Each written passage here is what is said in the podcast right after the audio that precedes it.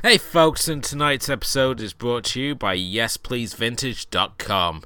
If you're in the States and a fan of vintage and upcycled housewares and clothing, give YesPleaseVintage.com a check for clothing, jewelry, homeware, and some really awesome finds. So go check them out now at YesPleaseVintage.com. And currently, if you spend over $60, you get free shipping on all orders.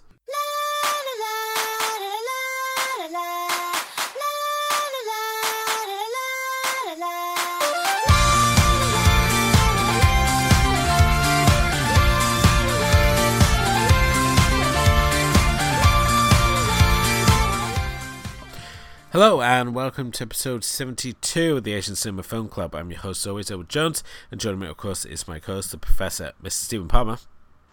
Howdy. On tonight's episode, we are going to be looking at Sister Street Fighter, the spin-off series to Sonny Chiba's legendary trilogy of Street Fighter movies. Um, here, he brings in his prodigy into the fold and sets up her up on her own trilogy of films. Um, but before we obviously get into that, it's time to ask what you've been watching. And Stephen, what have you been watching? Because obviously, as we record this, we are in the midst of Miike month.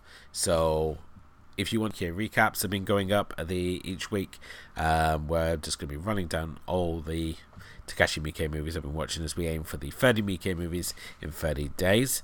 But uh, Stephen, what have you been distracting yourself with? Well, we're not going to have a separate podcast just for I Watch, but I've got three films I'd like to bring to your attention since last time we spoke, in like a couple of weeks ago, um, which isn't everything. There's three films. Um, so one of them, I want you to tell me what film this is. The film opens with a young man attempting to get the police interested in what's happened to his brother, who's been oh, I know exactly what you've been he he he goes he goes he he he stumbles upon a dance a, an endurance dance marathon where two people who fall out of that at that moment take him up the coast to have a look at a yacht that they apparently have access to but aren't going to sail where they're they're they're, they're, they're, they're interrupted by a man with a gun who says, "What are you doing here, you terrible people? You can just sleep here the night." Um, and they go off on the and then, and then the boy who's after his brother just sails off with the other three on the boat. The, the ultimate dance marathon. The fact the guy actually turns out to be a criminal who um, who's on the lam and it wasn't his boat at all has nothing to do with the rest of the movie. That's just the setup to get our people on an island. Um, after which they are attacked by a giant lobster and well, you know the movie, right? You knew the movie. Yeah, uh, of course. Oh, yeah, this is the very first Godzilla movie I ever saw. This is Ebirah Horror of the Deep, or as it was known here in the UK, or the more crappy title in the states of Godzilla versus the Sea Monster. Yeah. So obviously, I've been. Um, I, I decided to have another random dip into my Godzilla box set. Well, no, it's not really a box set, is it? My Godzilla giant A3 size book that can't go on any shelf. Um, and there's a little bit of cardboard that's bugging me, and I don't really know what to do about the whole thing. Um, set. Um, anyway, yes. So I, I, chose this one because Godzilla's not even in the title, which is interesting because he wasn't even meant to be in the film.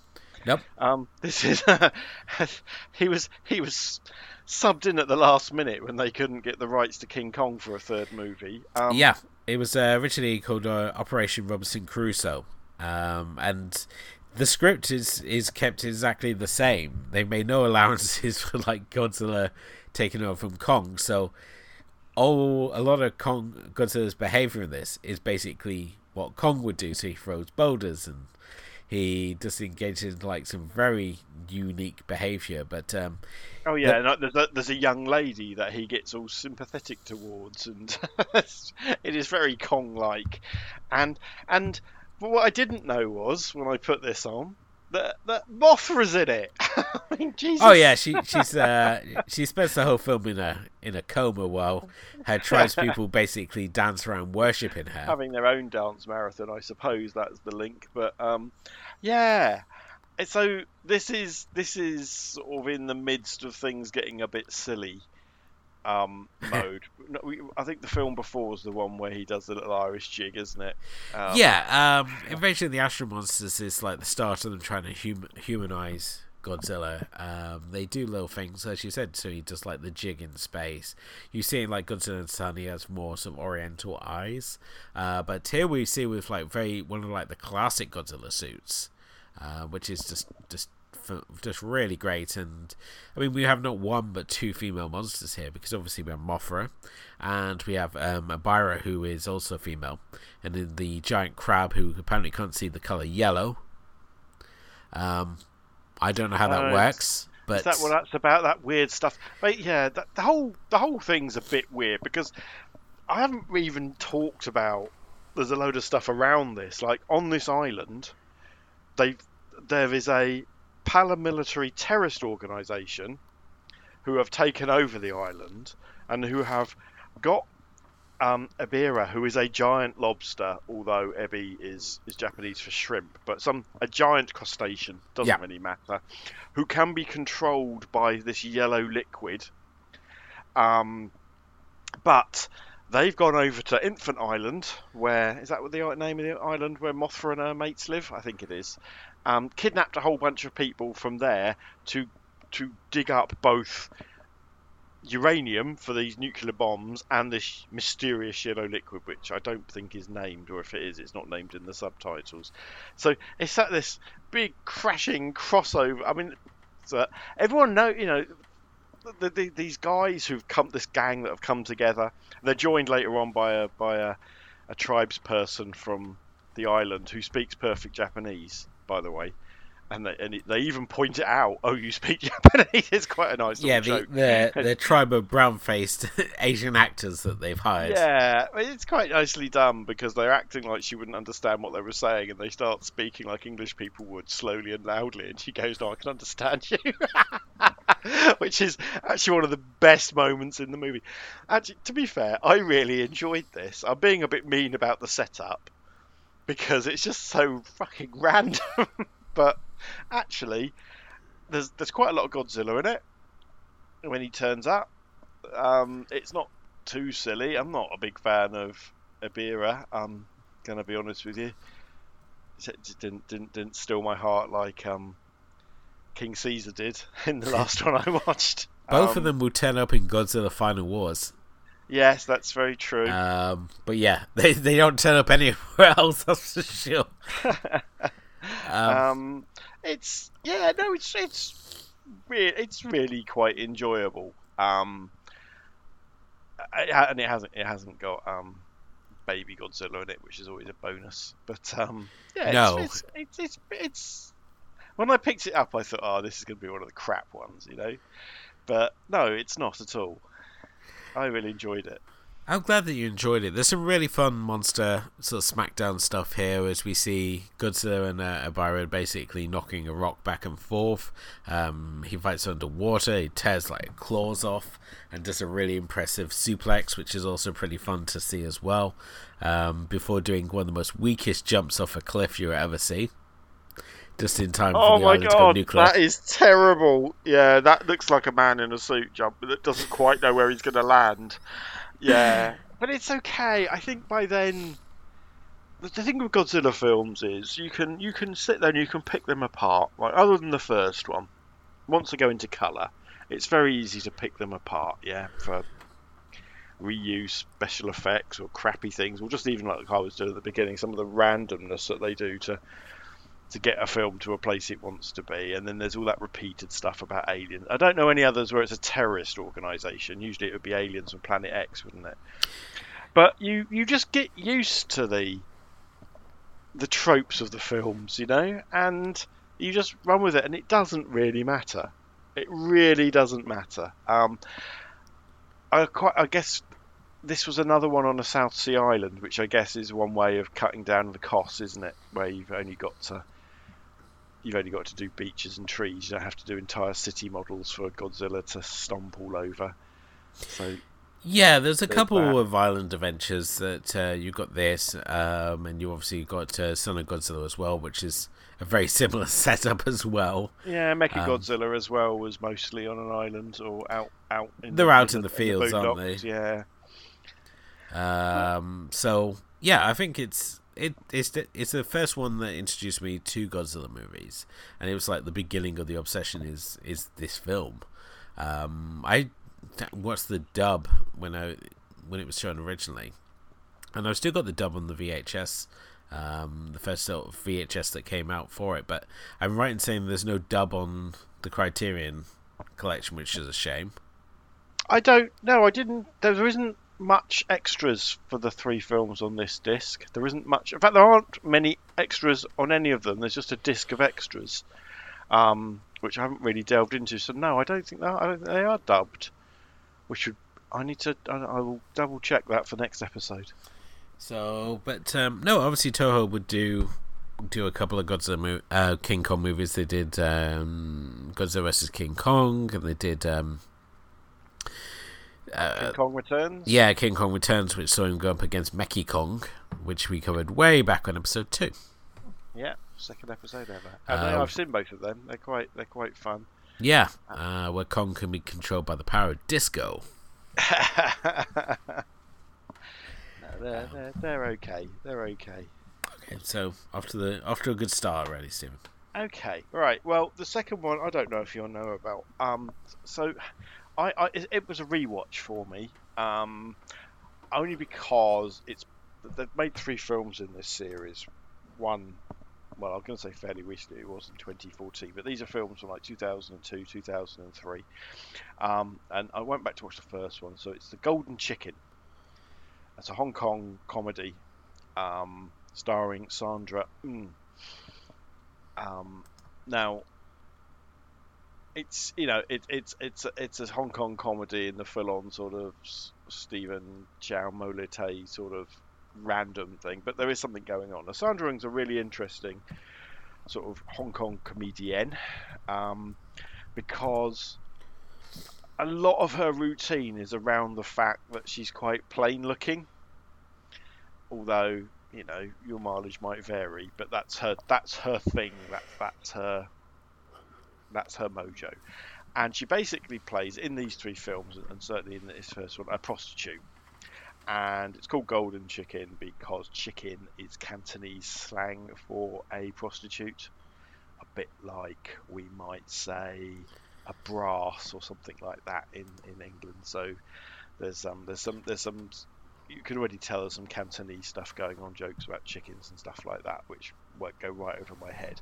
Um, film opens, um, so you meet her. Her name's well, her name in the subtitles is Cum, which I think is not actually what it's meant to be, although it is a funny joke for a prostitute. I think it's Cam, but it, it, it's hard to tell. Anyway, let's let's call her Cam because I, I don't want too much sniggering going on there in the in the other studio, Elwood. Um, so Cam goes to a ATM, and it's one of these ATMs. I don't even know if they exist anymore, but you know where they used to have to put your card to go inside, and it's and, and then there's the machines are inside. I remember Yeah. seeing them in various places, but not terribly common these days. Um, and while she's there, we find out she's got barely any money in her bank account, and then she's held up by a stranger played by um, Eric Tsang, who you know the, the little chubby fella who's in just about every Hong Kong film or between sort of 1998 and up to Me Too, really. Um, so we'll say no more about that. Um, he's, he's, he's he holds her up. She's got no money, and then suddenly the power goes out, and they're both trapped in this ATM cubicle until the power's going to go back on. Um, she's after initial sort of oh my god, oh my god, what's going to happen? She starts telling him a couple little stories about men that she's um, had assignations, paid assignations with, including um, her time as a massage girl and she massaged Andy Lau.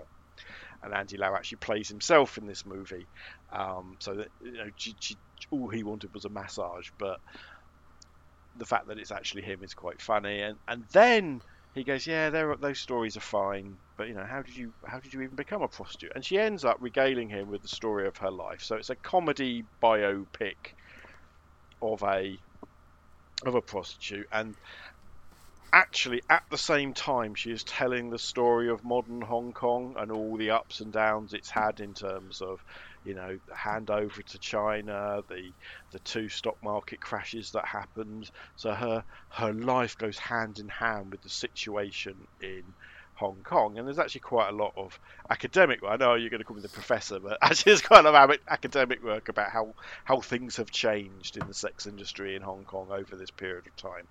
So there's a bit of you which might think, how can you have a comedy about a prostitute? Um, and there is some stuff in here which I don't think we would necessarily put down as funny. Like basically, she gets pregnant and cons one of her Johns into adopting the child and moving to America. And there's a really tragic bit at the end where you find something out about that.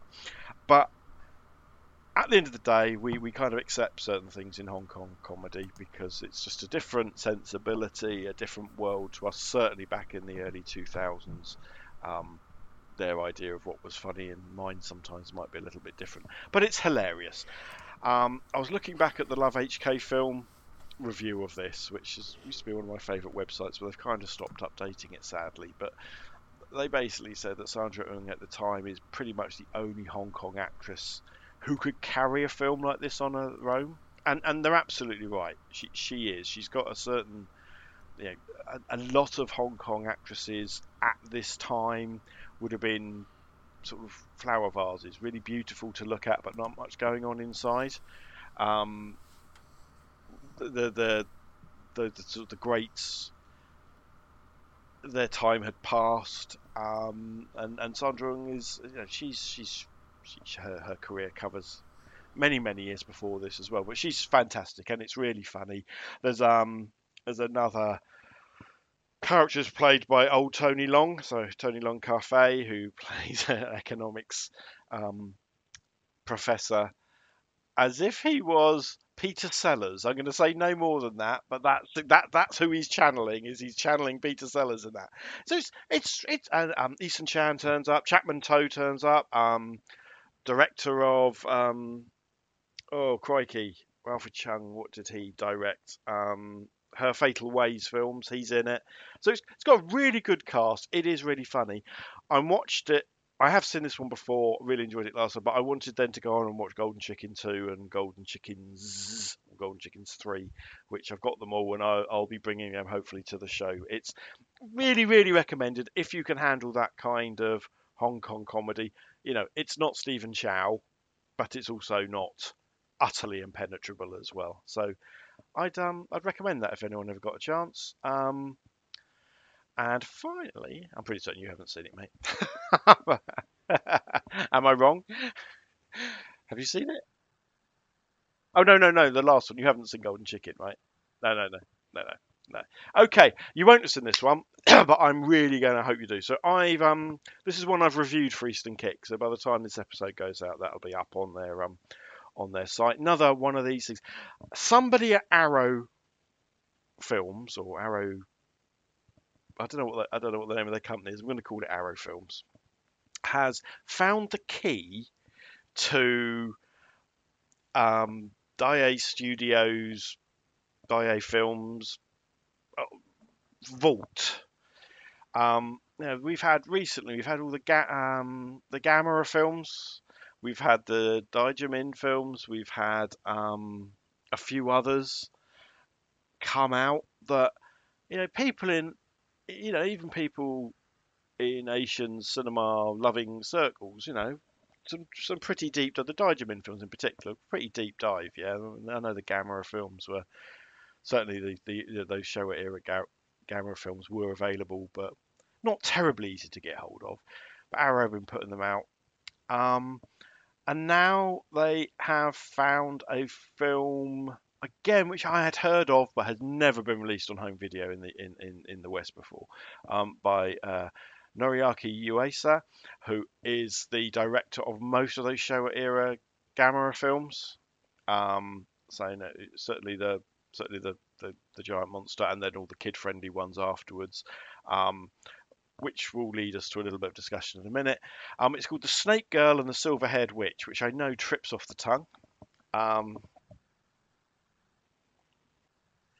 it's um, black and white. That might put people off. Um, it's kind of based on some manga by um, Kazuo Umezu. Um, one of them, the Snake Girl one, yes, he did write a three part manga, and I think it was published as Reptilia by IDW a few years ago, but it's not really. It's just got the idea of a snake girl in it, and I, I don't know what the other one that it's mashed up with because it was like re- nowadays when you get review copies, they just send you an MKV file, and uh, you don't get necessarily access to all the extras. So I, I wasn't able to read the booklet and find out about about it as much as I'd like.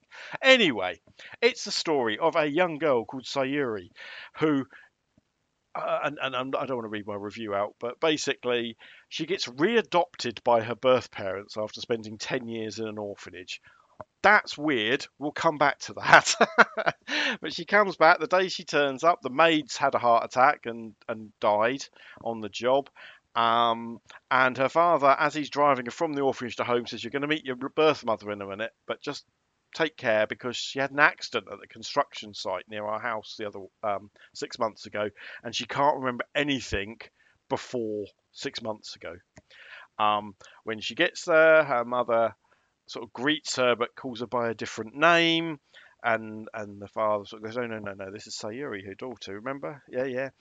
And he is an expert in in venom, animal venom. So he's got a downstairs there's a whole place full of scorpions and snakes and beasties that and spiders you know beasties that can kill you with with venom um, but she's a perky little character, this Sayuri, and none of this knocks her back at all. Not even when she hears loads of shuffling and weirdness going along around the place. Not even when the shuffling and weirdness turns out to be a sister she didn't know she had that's been living in the attic for two years because they don't want the dad to know that she's come home. Um, the, the backstory at this point is that she got a bit obsessed with snakes and threw one at the prettiest girl at school on a school trip, but the snake went back and bit her, and she'd gone a bit mad. She's been in a sanitarium basically for a number of years. Um, uh, Sayuri, though, sort of starts having these fantastic dreams, and they are channeling Hausu, right? It's in black and white, but it's those kind of both practical and camera effects that people were beginning to experiment. So they're extremely surreal dreams, which makes her think that this sister is actually a snake girl. Yeah, that she's actually been turned into a snake. What she actually has is a skin condition, or, or, or what some what we kind of see initially is that she's got a skin condition, and that she's got a really waxy um, face her skin doesn't look quite right on her face, so there's there's something not right with her sister. And um, although Sayuri tries really hard to be nice, she's a fucking bitch, and um, she's terrible to Sayuri and wants her mother to make her move up into the attic and swap rooms, and she's just a horribly entitled little cowbag. That's just the beginning of the film. Halfway through, well, in the third act, a silver-haired witch turns up. Um, lots of truths are unfolded. Lots of things we thought we knew aren't actually true. Maybe some people very early on in the film have been upfront and honest about certain things. A lot of this confusion could have been put to the side, but then it wouldn't have been a very long movie. Um, it's fucking amazing. Um, I really, really, really loved it, and I wasn't expecting to. I mean, when I when I said I'd review it, I just did it on the title, and I was expecting one of these green snake type stories from China. Um, but actually, what it's got more in common with, um, so so the director uh, Noriaki Yuasa quite often is is called like a director of children's films. Um, you know, because you know how the later Gamera films go, right? They, he's, you know, they're, they're, he, he is, and and this is a very child-led movie. You know, the lead character's ten years old, eleven years old. Um, the other the protagonist the antagonist is is a similar age.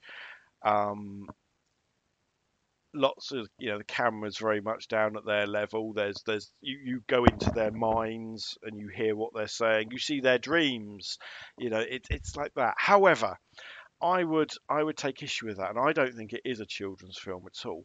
What I think it is, and this is going to be a deep dive for people of a certain age. I'm not even sure you're going to get the reference, Elwood, but um, what the the man and the clue is from the manga itself. So there um, it's a shojo manga, which is a manga aimed at teenage girls. So it doesn't necessarily mean it's a certain genre, it's just who the audience is.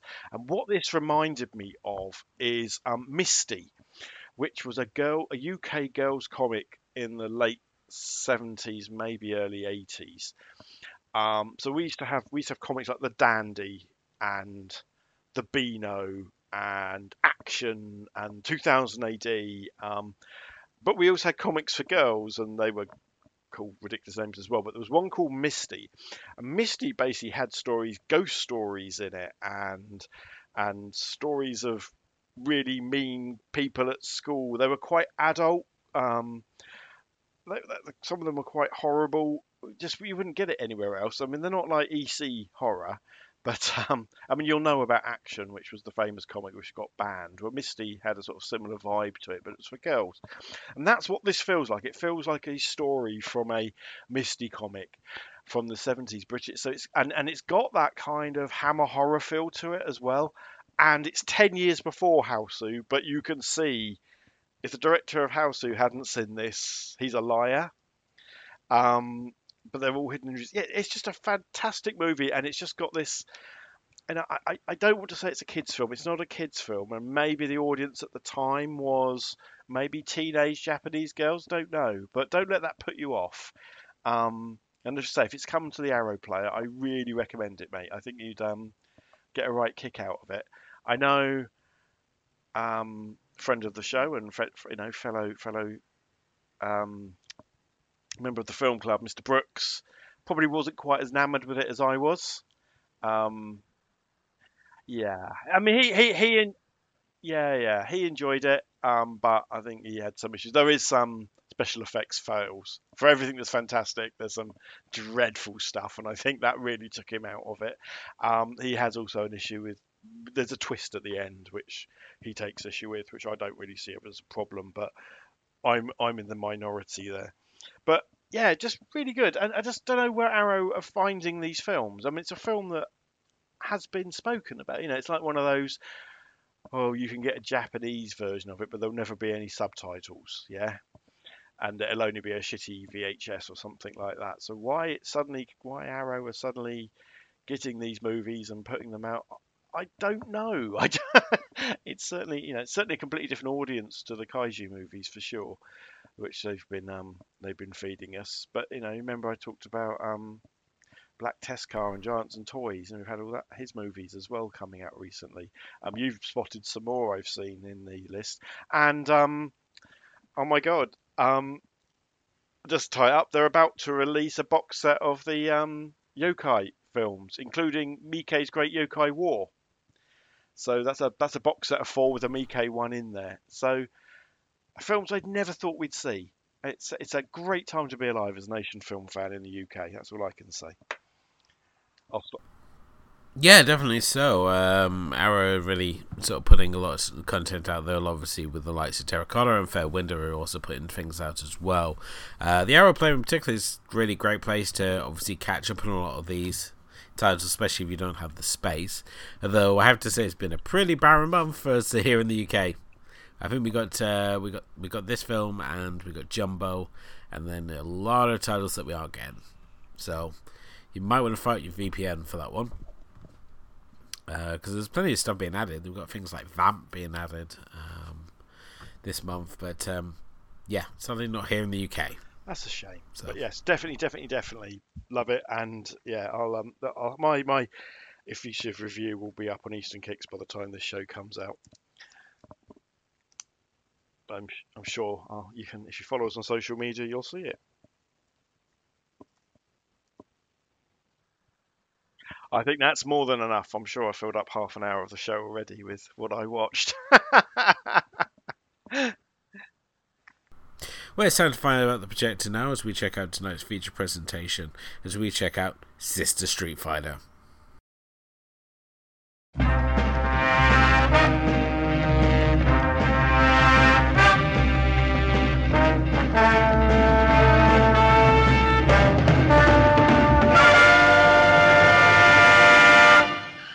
Okay, so tonight's feature presentation is surprisingly picked by Stephen as its sister Street Fighter from 1974.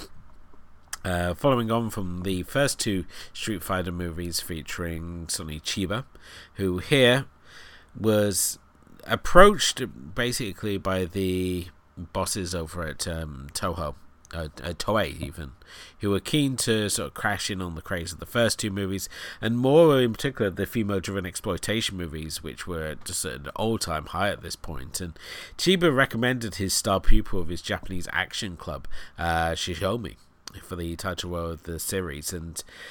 The studio originally had been pushing for Angela Mao, but she wasn't available for filming.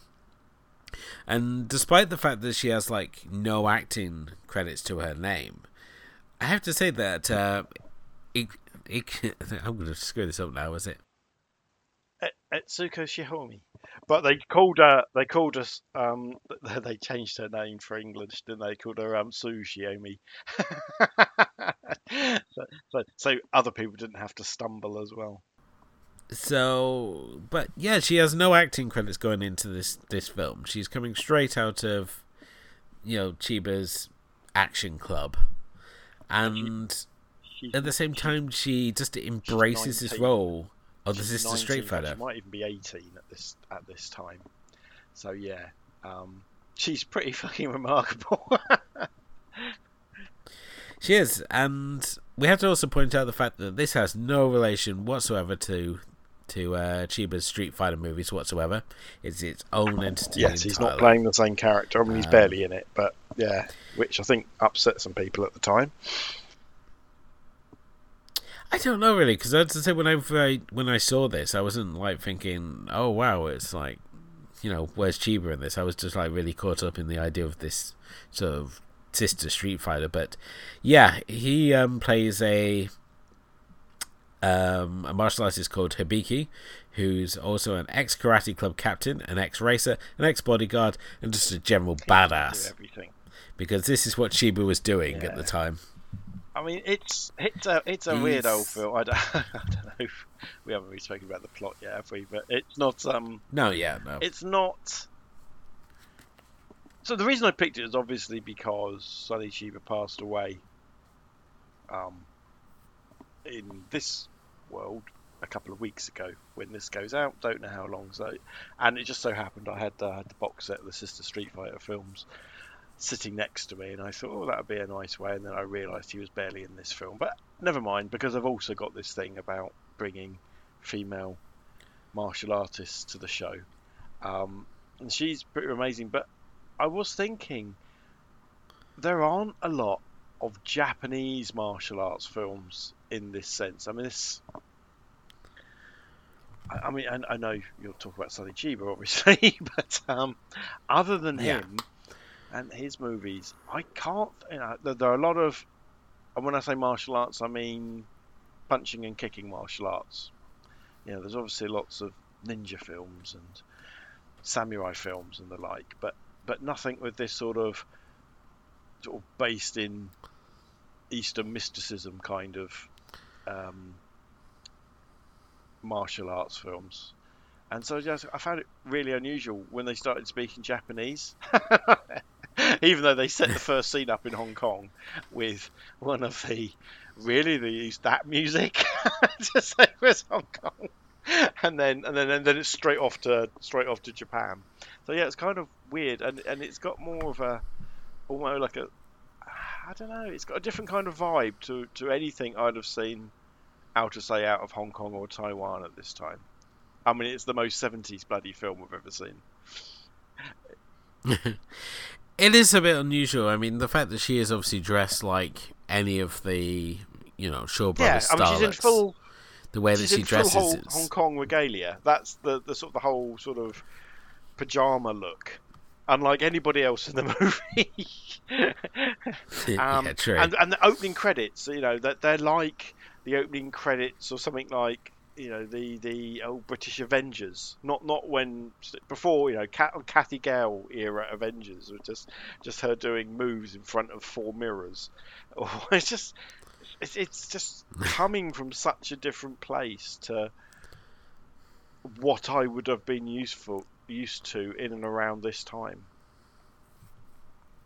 Anyway, carry on.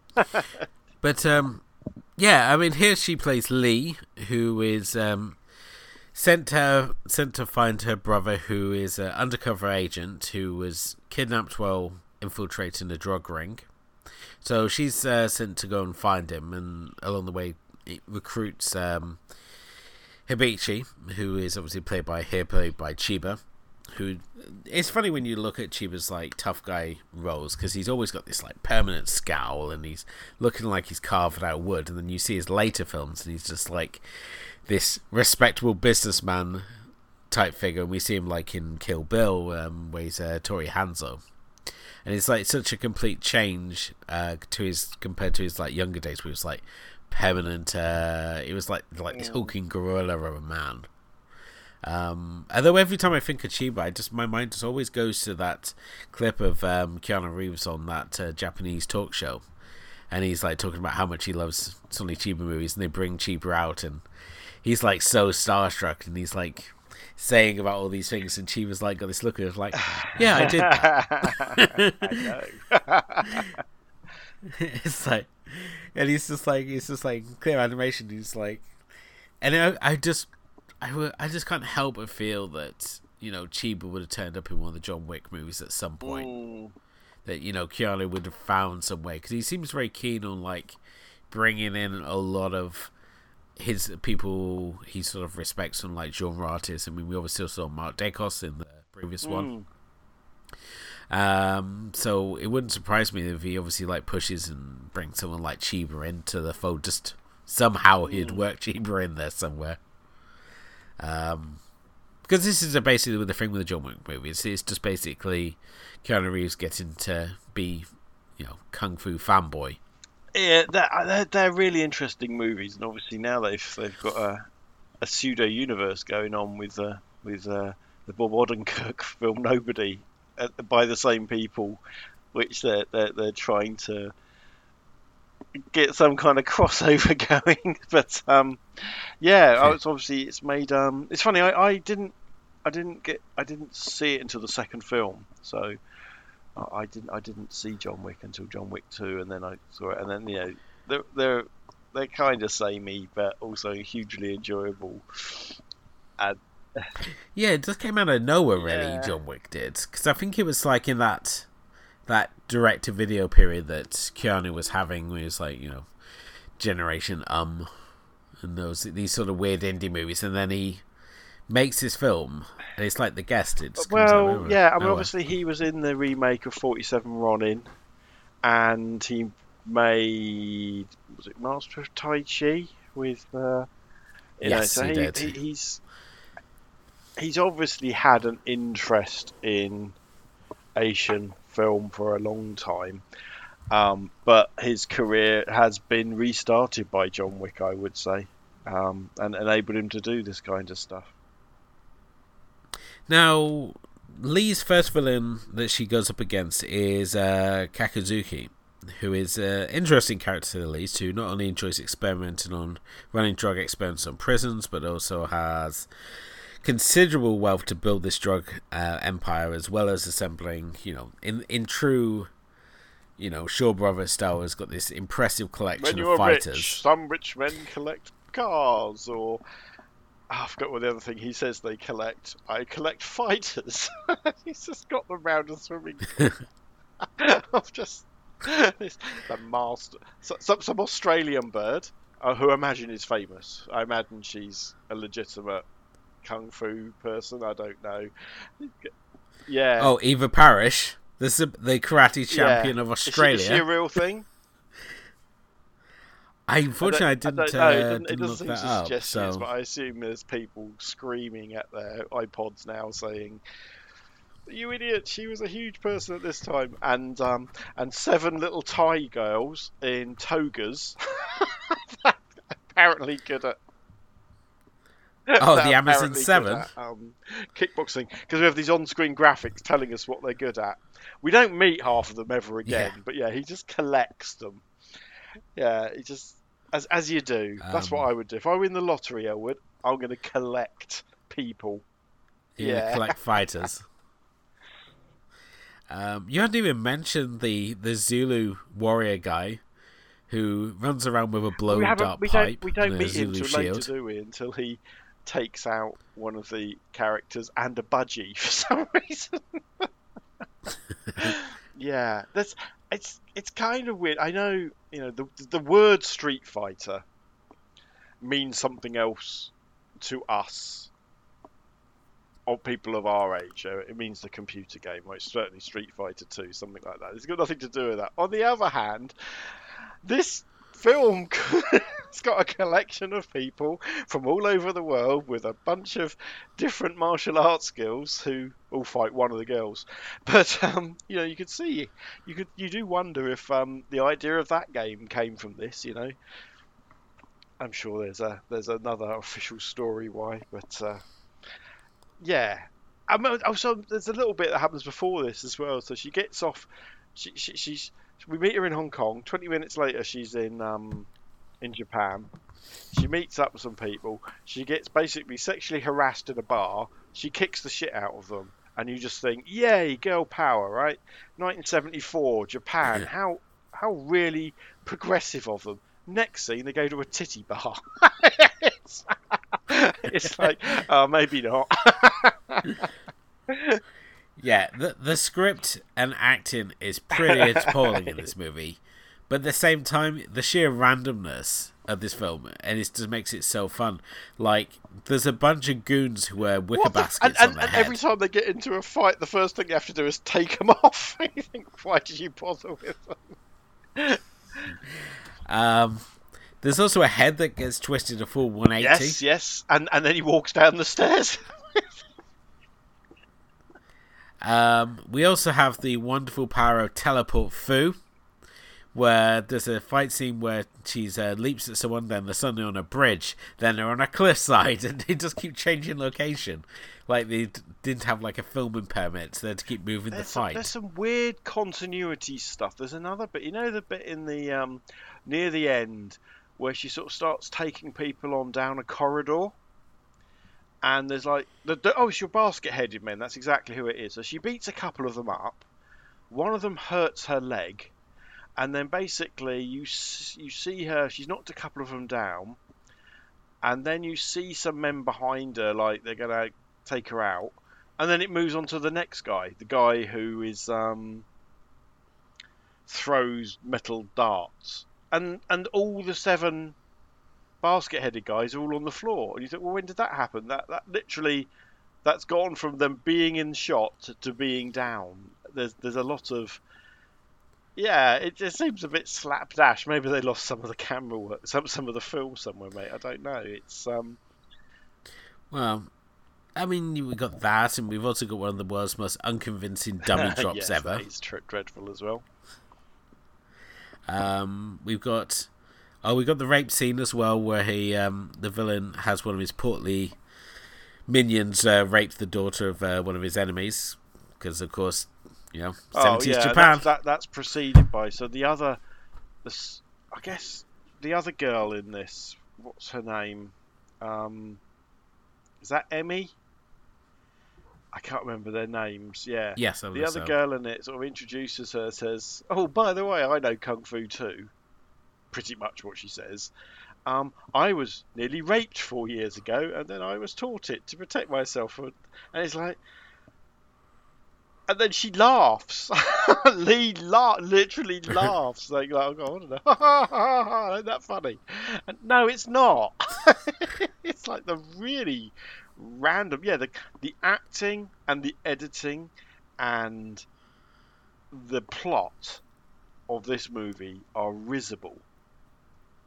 the good news is the character work, and especially um, our lead actress um, Etsuko, uh, Etsuka, I think is what we pronounce, uh, are fucking amazing, and you just forgive it. You just forgive it all its flaws. I don't. I'm going to be honest with you. I didn't even understand the plot. I've watched it twice now. I'm not. I'm There's not, a there's a whole subplot about smuggling Yes, drugs in yeah. wigs. exactly. Although, as I understand it, the other two. So there's there's four films in total, but only three of them are part of the trilogy. The fourth film is made by different people. Yeah, that's right. In the next film, they smuggle drugs in, in prostitutes' bottoms. It's the same film. In, uh, a they- different, they- different relative where she goes to Japan and there's people, but instead of hiding drugs in wigs, they hide it in um, in, in The, in the ass it, implants exactly. of uh, So it gets, it gets worse. Yeah, there's just so much weird stuff. But I didn't know who worked for who. I didn't know who the good guys and the bad guys were. I didn't know who was related to who. I wasn't. If they look out of place, then they're likely a bad guy. If they like a Zulu warrior Yeah, randomly turning up. And I mean, I didn't get them to do any of this stuff. And and like the final fight is pretty freaking awful as well. I think, like you say, they sort of they don't even look like they're there. Don't you think it looks like a CSO job, like from Doctor Who from 1974? It, there's, something weird about it, but it's just got this wonderful charm and the earnestness of which Etsu, Etsuko plays her character and, and her obvious skill, even though the editing doesn't always do her any favours. No, but I mean, she. I love the fact that she's got this real sort of mm. innocent look, and at the same time, she's there bashing a guy in the head with a, with a nunchuck or driving a scythe through his head or something like that. So she's got this real sweet demeanor, but a real badass side to her, which it, she can really handle herself. And certainly, when you get into the later movies, it it it just gets dafter still. I mean, she goes up against a group of guys who you see the obligatory training montage, and he's there like lifting hot ashes uh, with his hands to the the music of um, Light on Mhm. Bold Mountains. So that. Uh, Oh, that one. Yeah, yeah, yeah, yeah. Uh, I mean, it's still like, wow, we could make this more dramatic. It's also But no, uh, yeah, I think I think if you enjoyed this one, then you'll love the second one especially. it's also incredibly gory. It, you know, things like there's a there's a there's a there's a weird woman. So so again, you know all that work they did with women's lib in the first ten minutes. Well, that all gets rid because another another another person on the bad guys payroll is the whipping woman. whose Yes. job it is just to whip people fairly ineffectually. And, but she gets she gets knocked onto some crystal nail. I don't really know how to explain them. Stake crystal stakes and you and you don't get any you know you see it and you think bloody hell that's pretty um pretty graphic for the time. I'm trying to think there's some other bits as well. But yeah uh, birds yeah birds get killed which is the sort of thing we're just not used to yeah, there's that's the problem with uh, a lot of, a lot of these films. They sort of like you know animal cruelty, Mm. rape jokes are all pretty so common at this period.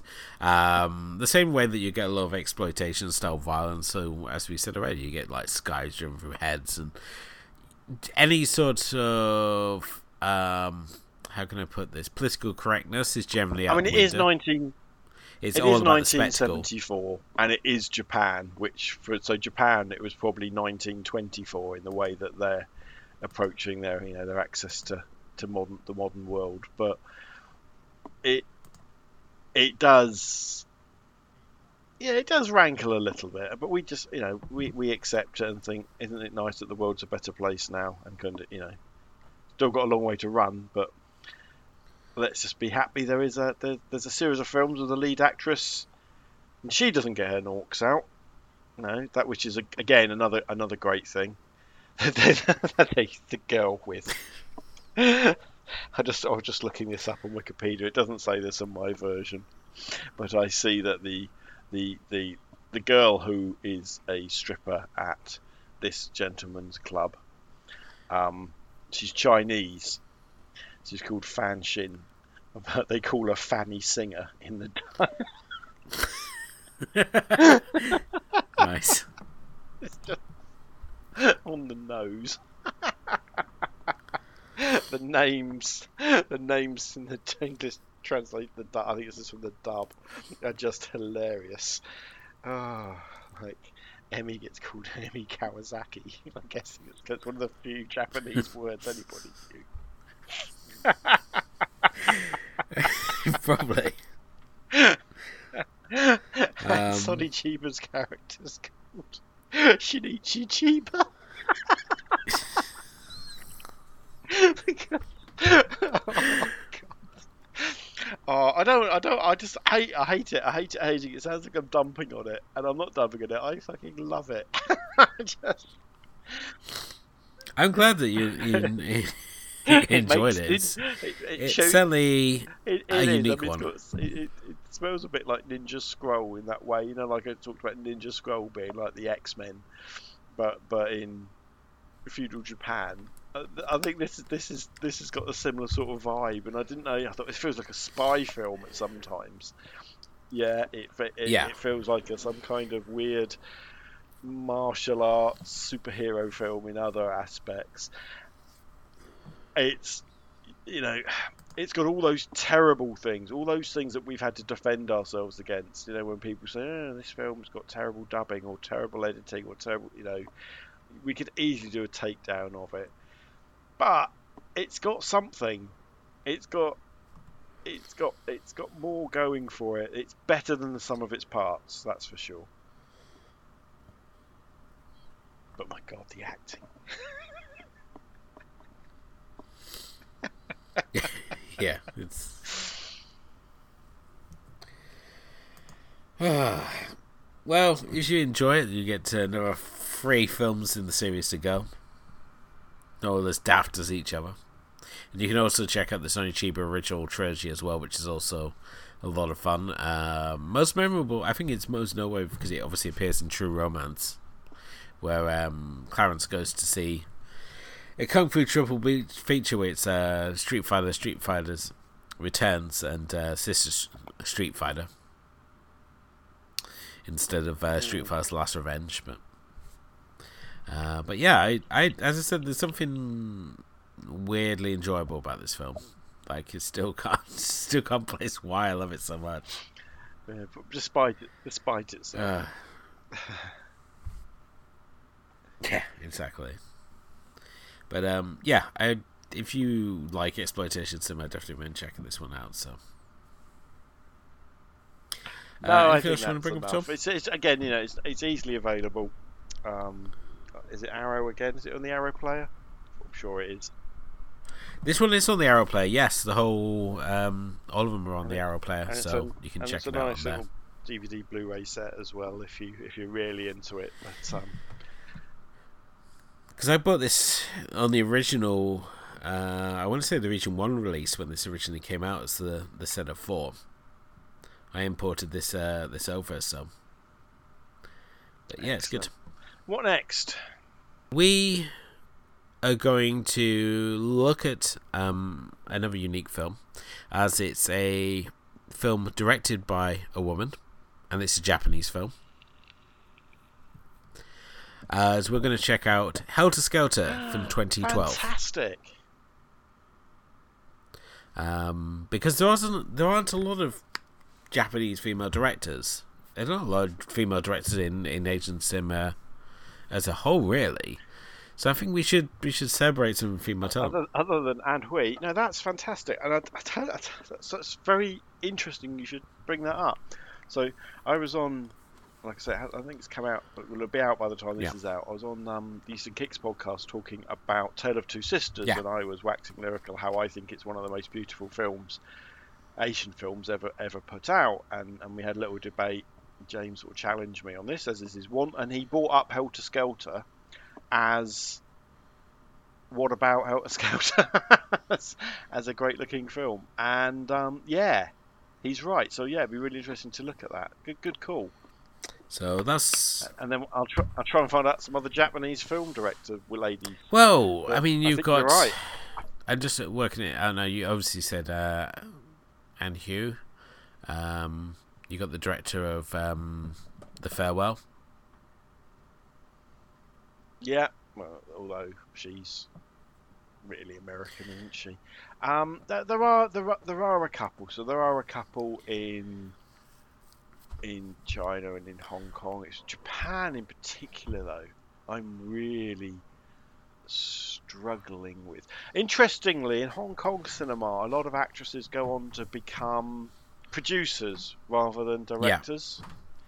Um, probably because they saved the money up, or they went and married a rich. You know, that's just the way it works. Unfortunately, that they end up marrying rich businessmen who take them off the film market, but then they get, you know, that's their access into the film industry. So quite quite a few end up as producers.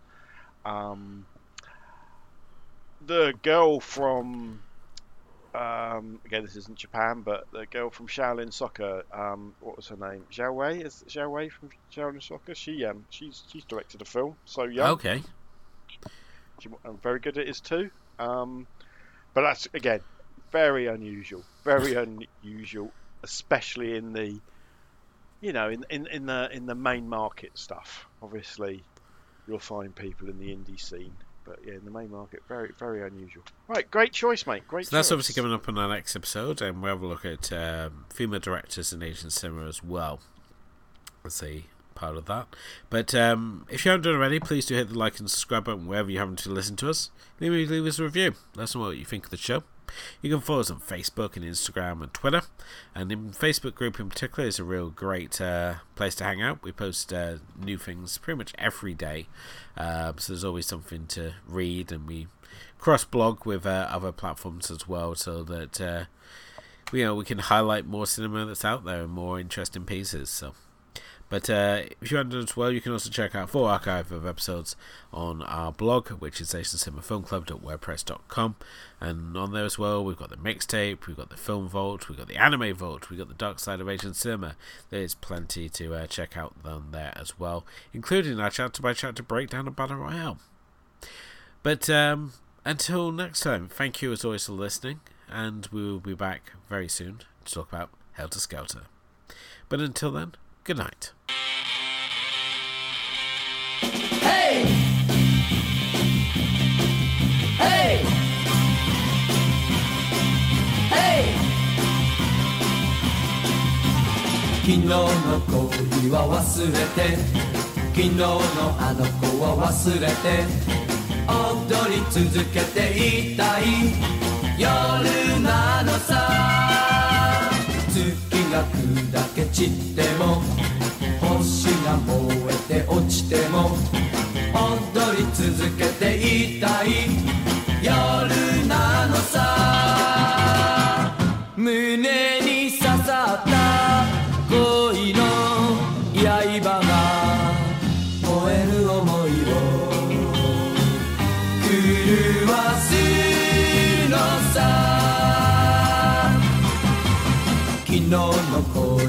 忘れて昨日のあの子は忘れて踊り続けていたい夜なのさ This podcast is a proud member of the Lamb Podcasting Network. Find the network at largeassmovieblogs.com.